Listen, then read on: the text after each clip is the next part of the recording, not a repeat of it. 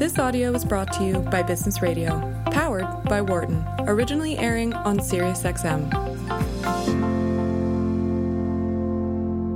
Next up, we're going to hear about how the ongoing drug shortage problem impacts pharmacies and their patients. Uh, this is, again, another angle that we don't tend to speak about that much in the kind of consumer or business landscape. So I'm thrilled to welcome to the show Dr. Scott Knoer, CEO of the American Pharmacists Association and former chief pharmacy officer at the Cleveland Clinic. Scott, thank you so much for joining me today. Randi, thanks so much for allowing me to be here. Now, I'm just going to admit right up front, this is going to be anticlimactic because you just spoke to the world leader on drug shortages. Erin Fox is a close colleague, a pharmacy and patient care patriot, and uh, she's she's the real deal. Oh, it's it's wonderful, but I'm I'm excited for the entire lineup for today's show, including speaking with you, Scott. And uh, um, maybe you could give us a little bit of the lay of the land. Where are you? What has your life been like for the last four months? Like what? yeah, yeah. Well, you know, interesting, interesting question. And, and I'll tell you, Randi, when I start feeling my feeling sorry for myself for taking a job during a pandemic, I look around and right, the whole world's in a pandemic, right? So I can't really feel sorry for myself. Uh, you know, I, I started uh, the first of May as the uh, uh, designate, and then I, you know, shadowed uh, the former CEO. So I, I took over officially just a month and a half ago, June 1st. And um, you know, the world changes, right? Uh, you know, between the time I took the job in January and the time I started, uh, I'm sitting here. We have the the world home of pharmacy. I'm, I'm so fortunate. We have uh, the the actual pharmacy building is the only privately owned building on the National Mall. It's all other government buildings. We have our our old buildings, all marble. It was designed by Pope, the same architect that did the uh, Jefferson Memorial in the National Archives. And then I've got a big, beautiful building uh, behind it with a patio. So every day I look over here at the Lincoln Memorial out my front window and the Washington Monument. And when I think I'm having a bad day, I'm like, you know what? Lincoln had it a little bit worse. Washington, you know, had to get independence uh, from the British. So, so uh, it is what it is, right? Um, let's let's. Uh, it, it, you know what it does, Randi? It gives pharmacists an opportunity to demonstrate the, the value they have for society. And we'll talk that a little bit. But you know, a lot of times with bad things, good things happen. One of those things is I was never a big fan of work from home. I usually have 130 employees here. I've got about three. The rest of them are just kicking butt, getting their jobs done, working from home. You know, so industry is going to change. Um, you know, and, and pharmacists have really stepped up. Absolutely. So, Scott, talk to us about some of the challenges that pharmacists are facing with drug shortages right now that you know people might not know about. Yeah, and I, I'm sorry I didn't listen in to um, uh, Erin's, but you know, early on, I think folks all knew that um, you know hydroxychloroquine when you know we're trying to figure out does it work, doesn't work, and we had some issues. Um, you know, a lot of people were. I guess you can't blame them; they're humans, right? But a lot of prescribers were sort of stockpiling it. They're they're prescribing it for their families, and and the problem with hydroxychloroquine is it has other uses for autoimmune disorders. It's actually used for malaria. Fortunately, we don't have a lot of that here in the U.S. So we were concerned that our patients that are chronically on it couldn't get it. Uh, now, because the data is varied and you know it's it's not clear that that has much of an impact, that's sort of gone away. I think the big problem, uh, and again, I don't know if Erin touched on it. I, I come from the Cleveland Clinic. I was there for the last nine and a half years before, which is one you know nationally recognized health system. And uh, getting the the one thing that we do know helps shorten uh, remdesivir, which is a, a um, antiviral. If it's started early, it helps shorten the course. And uh, in some hospitals, that, that's given to the uh, through the Department of Health at each state, and each state kind of has their own way of getting to hospitals. So that that is a bit of a problem. It's hit or miss. Some hospitals can get plenty, some hospitals can't get it all. But overall, Randi, you know, our pharmacists, you know, this was really for for all healthcare, for for physicians, for nurses. This is kind of like our 9/11, right? The buildings are on mm-hmm. fire, and the first responders run toward the buildings. That's what our pharmacists did. Okay, we had no PPE. PPE, personal protective equipment, is I think people now know. We didn't have any masks. There weren't any plexiglass shields. You know what? Our pharmacists they went to work. They risked their lives. Uh, and and taking it home to their families to serve patients. I think we really demonstrated that that pharmacists are frontline uh, health caregivers. Uh, but you know, most of the drugs, the common drugs, um, you know, some things, as Erin talked about, drug shortages are a problem chronically. Uh, the pandemic, I don't believe, has outside of the, the antiviral and the, the hydroxychloroquine, really impacted most drugs for patients. Now, we had some payer issues at first, um, because you know people couldn't go out. So a lot of a lot of insurance companies allowed them to get like three months supplies was help. So there's a lot of like chaos uh, at first, just trying to figure it out. Uh, but we've gotten, I think we've gotten through a lot of the worst of that.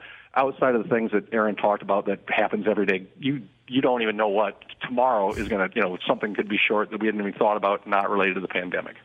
For sure, and I'm glad you mentioned the shortages around um, hydro. Uh, oh my gosh, I, I can't even pronounce the name. Yeah, yes, yeah. thank you. We actually have um, Dr. Sherry Flowers is coming on at the end of the show, who's a rheumatologist who's speaking oh, exactly yeah. uh, about that issue with, with her patients.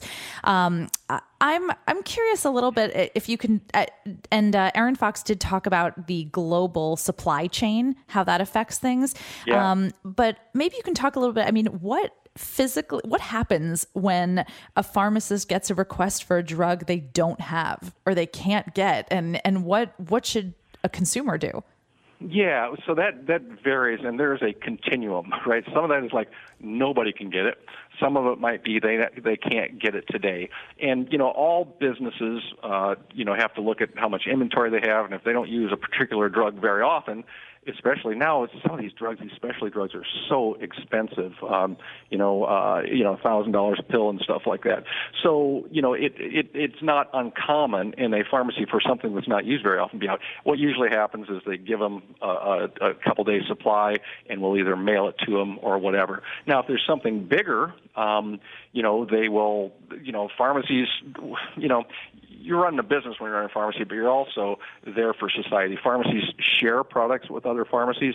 We work. We all have wholesalers um, that that get us our drugs, and um, you know. Now, having said that, because right now I represent all pharmacists at the American Pharmacists Association. Before I was at the the Cleveland Clinic, and um, there we would constantly run out of drugs um, you know, like Erin said, God knows tomorrow I could be on something really important. And what we would do, what the pharmacists do in that case, is they work with their physicians. So if it's a rheumatology drug, we would call Sherry, your next speaker, and say, hey, Sherry, we can't get whatever, hydroxychloroquine. Uh, we think maybe our physicians here should use this. What do you think? And there would be a discussion. And if we, because if you can't get it, you can't get it, you know. And and then we would work with our medical staff, and if, it's cardiology drug or or whatever, oncology drug, and we would. uh switch things all the time. We would, would, would work with our physicians. We don't just switch it at the counter. We work with our physicians. Now here, you know, similar things happen. If, if there's a drug shortage, uh, then then insurance companies will work to uh, uh, and, and PBMs to, to to say what drugs can get reimbursed. Mm. I love I I just posted on Instagram um, a great blog post that you wrote about what the role of pharmacies should be with COVID 19 and, yeah. and kind of some of the missed opportunity. So I'd love to hear some of your thoughts about. I mean, it was really incredible. You wrote that the average American lives only, you know, less than five miles from a pharmacy, yet they're not being utilized at all during this pandemic. So I'd love some of your thoughts on that and what should be happening. Randi, you just touched on the biggest, I think, public health issue. Uh, well, one of them, I'm a pharmacist, so, so, I look through that lens, is that community pharmacies have been closing at a, a horrendous rate. And I'll get the numbers wrong. I'm not trying to get the exact numbers for a quote. There's something like 5,000 pharmacies that closed, uh, you know, between, within 10 years.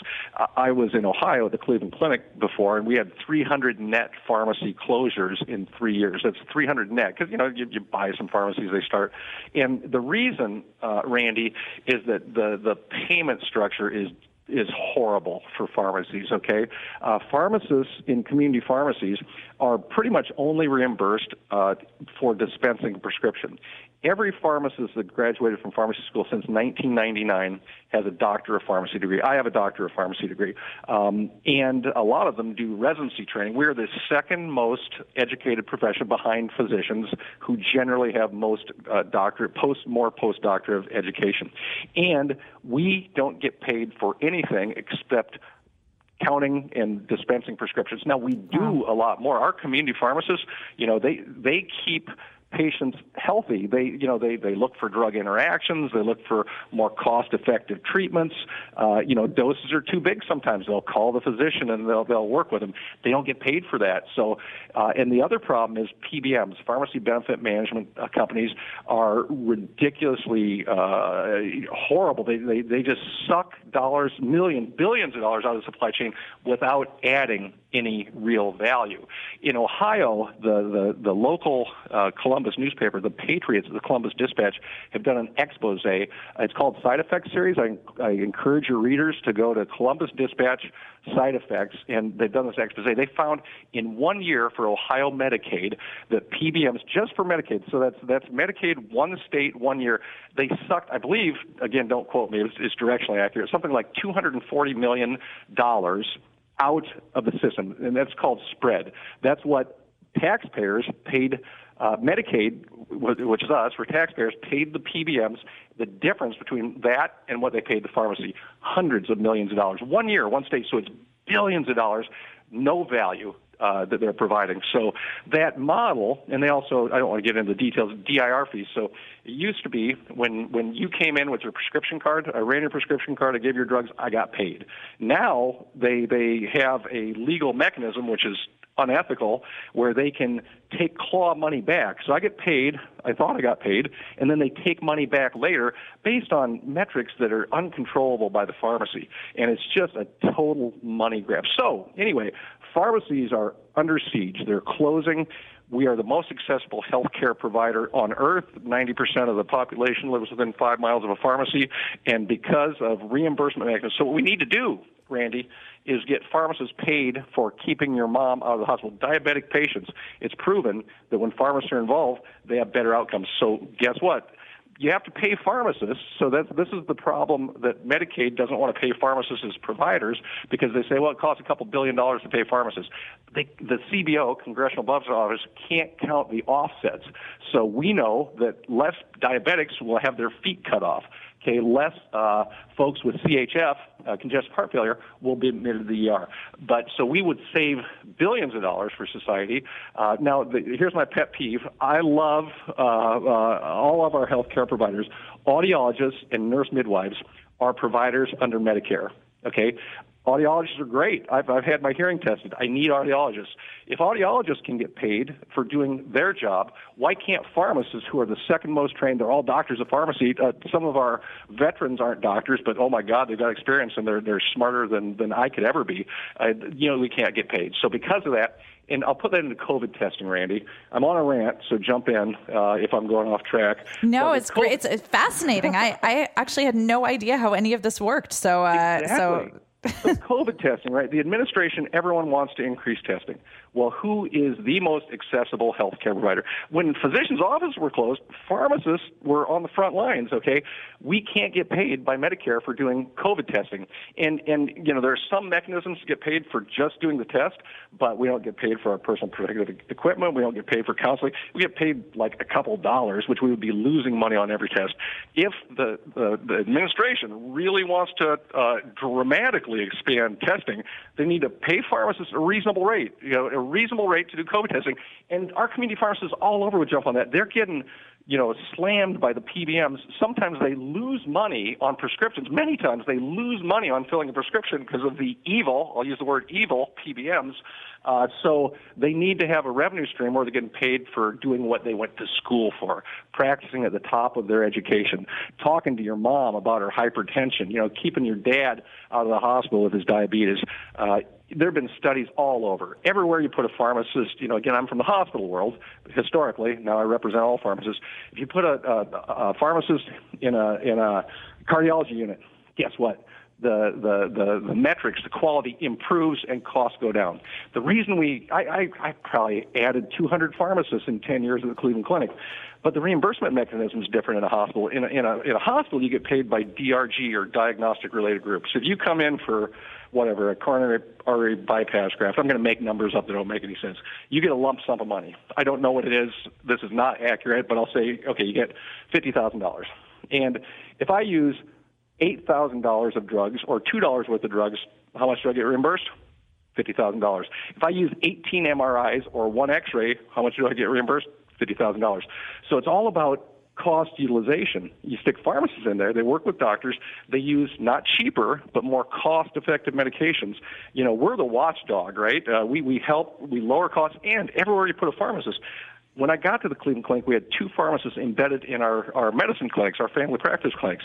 Our docs are under siege. They're too busy. You hear about physician burnout, and they're just, you know, going as fast as they can. They got 10 minutes to talk to a patient. So they diagnose them, and they say, you know what, I got a really complex hypertensive patient. They're on 15 meds. They give them to the pharmacist their outcomes are better. Okay, their their hemoglobin A1Cs, which is a marker of diabetes success, that you know over time, you look at it, and, and they get scored on that and they get better reimbursement. So our physicians love having pharmacists part of the team because we improve quality and we reduce costs. So the I, same thing is true for the, the in the community, but we don't get reimbursed for doing it. Yes, um, Scott, I'm so I could talk to you for hours. Unfortunately, we're we're out of time for today, but I I love your passion and enthusiasm. Where can our listeners go to read more of what you're writing, uh, get educated, and kind of join join the the fight to have pharmacies more involved? Absolutely. So, you know, and, and okay, a couple things. First of all, I'm on, on LinkedIn, Scott Knoer. I'm on Twitter. I'm pretty sure it's not very creative. It's Scott Knoer uh, at Twitter. Uh, you know, what, what pharmacists need to do, okay, we're fighting the good fight here, okay? We're trying to get reimbursement for pharmacists for driving practice. We can't do it alone. I need, there are 300,000 pharmacists in the country. They all need to be APHA members, okay? And uh, we just had a grassroots thing. Um, uh, if they go to uh, APH or pharmacist.com, uh, they can go to our grassroots and it will send letters to their legislators. Super easy. Put your name and address in. It sends letters to your legislature saying, pay pharmacists for uh, COVID testing, and because we're going to have another stimulus bill. Okay, it's, it's critical. Get a pharmacist paid. All of your listeners, pharmacists, non-pharmacists, can tell their legislators, put us in, coach. Pharmacists are ready. They will kick butt. We will test. We will fight this pandemic. Your listeners can all help us by being pharmacy advocates. What they're really doing is they're being patient advocates and they're being societal advocates. Love it. Thank you so much. Scott Knoer, of the American Pharmacists Association, former chief pharmacy officer at the Cleveland Clinic. Really appreciate your time today. Thanks. Invite me back anytime. Love to talk about pharmacy and improving healthcare. Love it. Thank you so much. For more guest interviews, check out our Wharton Business Radio Highlights podcast on iTunes and Google Play.